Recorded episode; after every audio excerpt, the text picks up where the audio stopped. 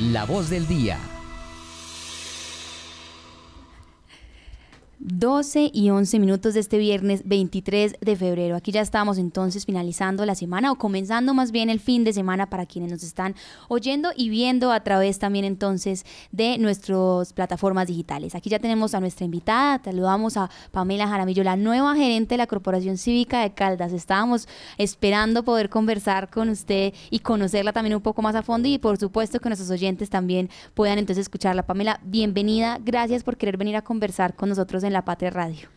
Muchísimas gracias, es un placer estar aquí.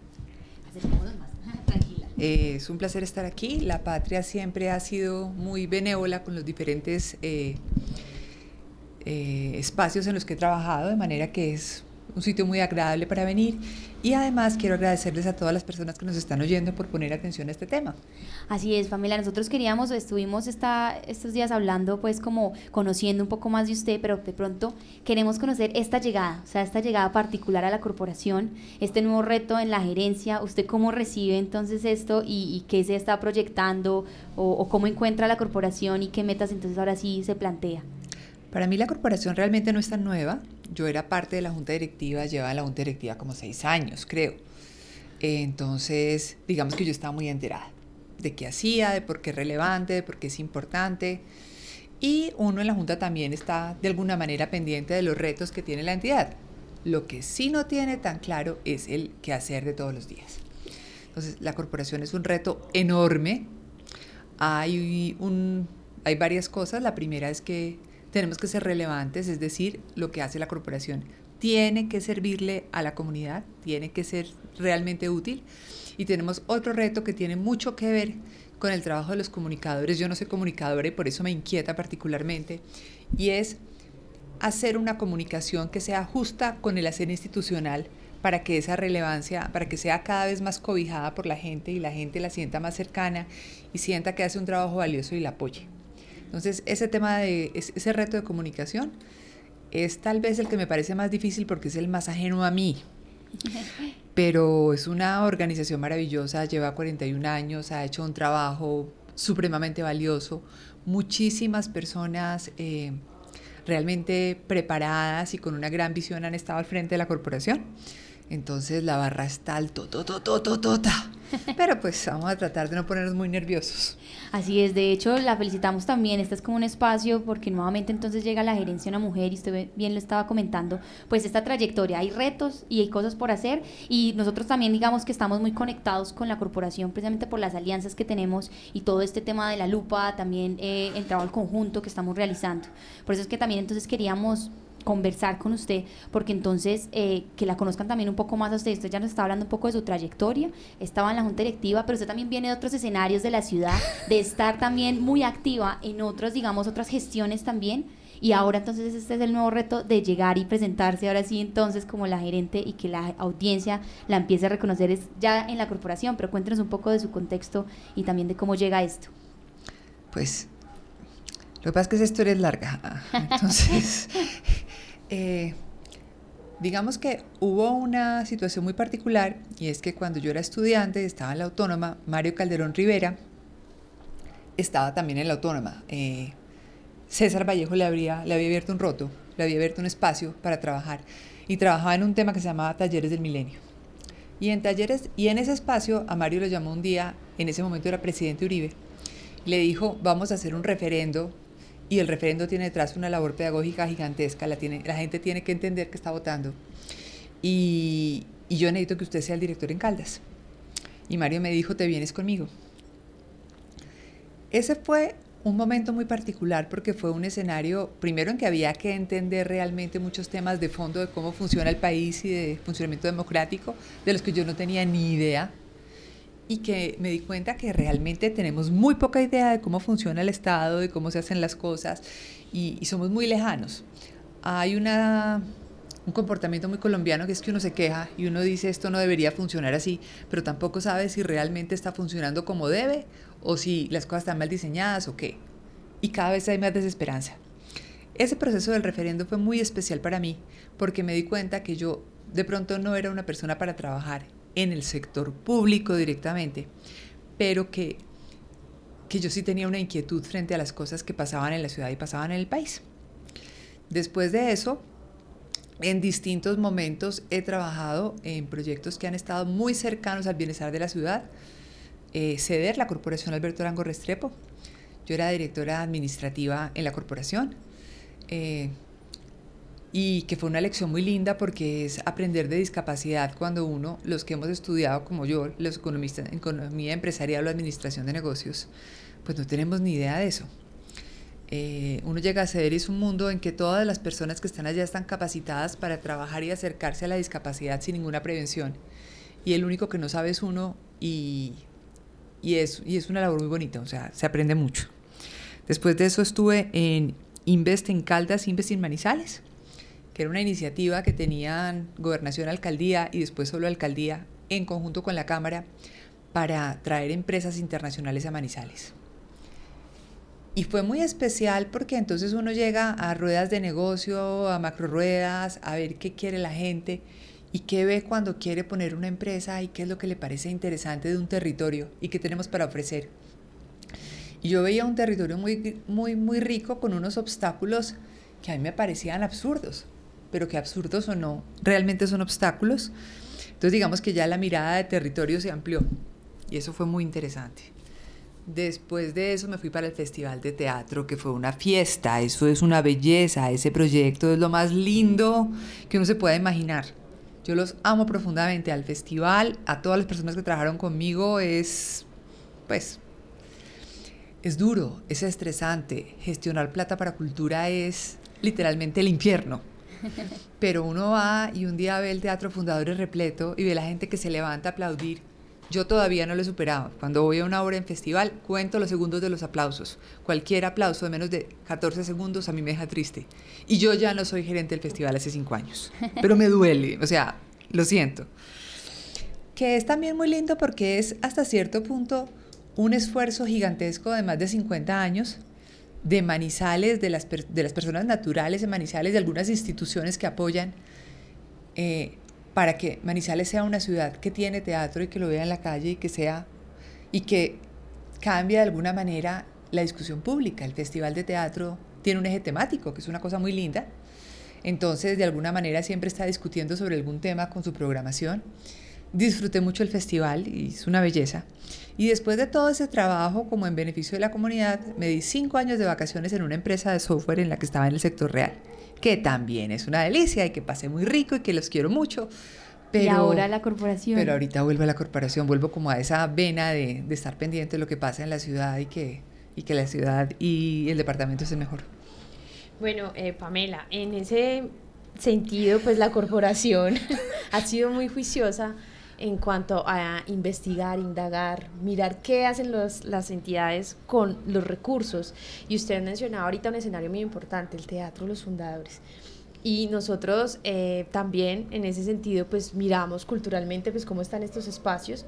Y hace poco pues sacamos una, una nota de, del mal estado en el que está el teatro de ustedes que lo han vivido y desde la corporación que han hecho seguimiento a las administraciones para mirar qué es lo que hacen porque la administración pues divulga mucho qué hace pero a la hora que ustedes hacen ese ejercicio de revisar el SECOP de ver esa plata en que la invirtieron para ustedes cómo toman digamos que estén pasando estas situaciones después de que una alcaldía pues divulga y dice que invirtió tantos recursos para hacer algo en beneficio de la comunidad, pero a la hora del té, cuando vamos a mirar en verdad qué fue lo que hicieron, pues uno se encuentra con ese tipo de escenarios.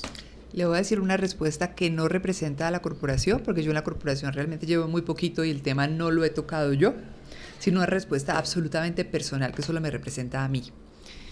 Cuando yo estaba en el Festival de Teatro me tocó leerme la ley de artes, eh, de artes escénicas por razones obvias, ¿cierto? Y hay una cosa que se llama la contribución pública de las artes escénicas. Todos los espectáculos públicos eh, de artes escénicas que eh, tienen boletas superiores a cierta cantidad de VTs, como ha pasado unos años, ya no, no recuerdo la cantidad exacta, tienen la obligación de pagar como una tarifa, como un impuestico que va para el mejoramiento de la infraestructura cultural en Manizales, pues, en la ciudad en que se recoge. Y yo hace años vengo con la duda de qué se ha hecho con esa plata, cuánto se recoge todos los años y cómo se invierte. ¿Por qué? Porque es que hay una sensación, o sea, una percepción que yo, que a mí me cuenta la gente, me dice, es que de qué se sostiene el teatro. Es que el teatro se sostiene de, de esas actividades de cuando alquila salones. O sea, ¿cómo se planea el teatro? Y yo me quedo con la duda, no conozco el tema del funcionamiento de teatro, conocí lógicamente a los administradores del teatro en la época en que trataba con ellos, pero yo siempre me quedé con la duda de qué pasa con esa plata.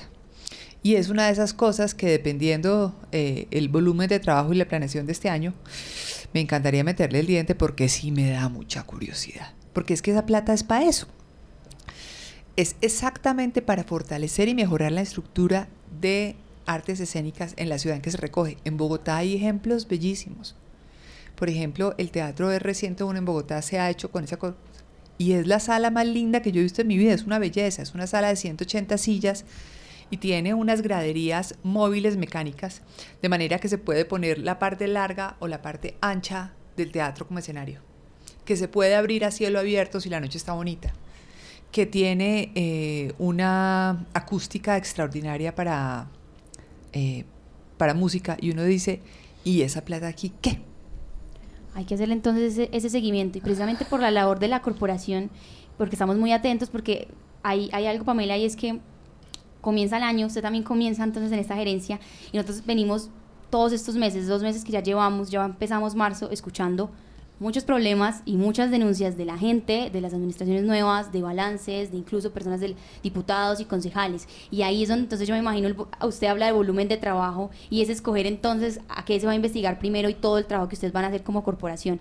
Precisamente a esta hora eh, la escucha nuestra editora de opinión Marta Gómez, quien también le tiene una noticia pues con esta llegada suya a la Corporación Cívica de Caldas. Marta, de adelante acá la escuchamos. Gracias, Sofía. Eh, Pamela, buenas tardes. Y pues quiero preguntarle, no es la primera mujer, obviamente, que llega a, la gerencia de la Corporación Cívica de Caldas. Eh, a usted le antecedieron dos mujeres más que estuvieron muy poco tiempo, más entre las dos nos, suman dos años realmente. ¿Qué es lo que ha pasado? Que no, no, no duran las personas en este cargo. Eh, que es vital para que es vital para la ciudad en cuanto que se convierte en una veeduría ciudadana bien grande, bien importante y que fortalece también actividades como las que nosotros hacemos desde el periódico La Patria. ¿Qué es lo que ha pasado realmente? A ver, para mí la verdad es que es una pregunta muy difícil porque a mí me parece que, que las posibilidades de hacer una gerencia maravillosa y de hacer cosas de la corporación son tan buenas, que la Junta tiene una actitud tan buena y que el equipo está tan bien preparado, que yo en este momento lo estoy asumiendo. Si yo estando en la Junta hubiera visto que ese era un puesto, como decía alguna vez en una columna muy divertida, Néstor Buitrago, kamikaze, en el que uno se va a estrellar porque ahí no hay nada que hacer y porque es difícil y porque es... Eh, pues no me metía es una pregunta que yo también me haría. Eh, yo creo que la corporación hay mucho para hacer. Yo creo que tiene eh, una junta directiva maravillosa. Creo que el equipo, el equipo para mí, yo sabía que el equipo era bueno, pero realmente estoy muy, muy impresionada con la calidad de las personas que en este momento están apoyando. Y yo creo que hay todo para hacerlo bien y para quedarse mucho tiempo. Si por cualquier razón, si las cartas me salen al revés y finalmente termino yéndome en un par de meses, eh, prometo venir a contar el cuento. Pero de entrada yo pienso que, es realmente muy raro. Tal vez eh, puede, y esto es una conjetura, que cuando uno entra a un cargo tiene unas expectativas frente a lo que va a hacer y cuando llega al cargo de pronto dice, tal vez esto no es lo que yo esperaba, lo que yo me soñaba o, o mi día a día no es como yo esperaba que fuera.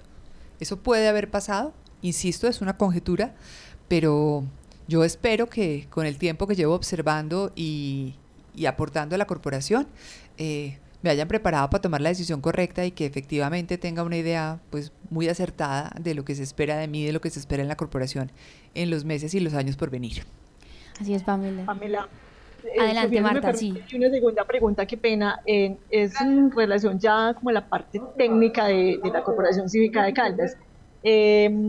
otros ejercicios como Manizales, como vamos, han logrado trascender su, su labor, su quehacer hacia em, la región, pensándolo más como región, pensándolo un poco más como área metropolitana. La Corporación Cívica de Caldas, a propósito ahora que ya tenemos un área metropolitana constituida, está pensando en irradiar toda la labor que realiza también hacia al menos estas, eh, estos municipios vecinos del área metropolitana y por qué no pensarlo eh, en una labor como región, que tengamos informes más regionales desde la corporación.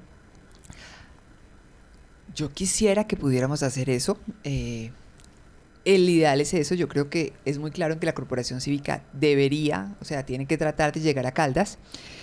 no siempre es fácil, pero yo creo que ese es el punto de estrategia. Y yo creo que iniciativas como por ejemplo Manizales como vamos, son un ejemplo a imitar. Así deberíamos pensar, a eso deberíamos aspirar. Creo que hay un trabajo muy bien hecho. Eh, del que hay que aprender. Y creo que también tenemos que mirar un poquito a otras eh, entidades que también trabajan en temas de transparencia en el país para aprender sus buenas prácticas y crecer en esas buenas prácticas. De manera que sí, ojalá podamos llegar eh, con un espacio del departamento muy grande. En este momento nuestro equipo está asistiendo a las mesas de trabajo que ha hecho la gobernación para planes de desarrollo eh, en el departamento. No hemos podido asistir a todas, pero si mal no estoy, creo que van como 8 o 10, de manera que esperamos eh, que efectivamente podamos hacer una, una mirada, digamos que más regional. Así que esa es el, la expectativa y es de alguna manera el deber ser del ejercicio.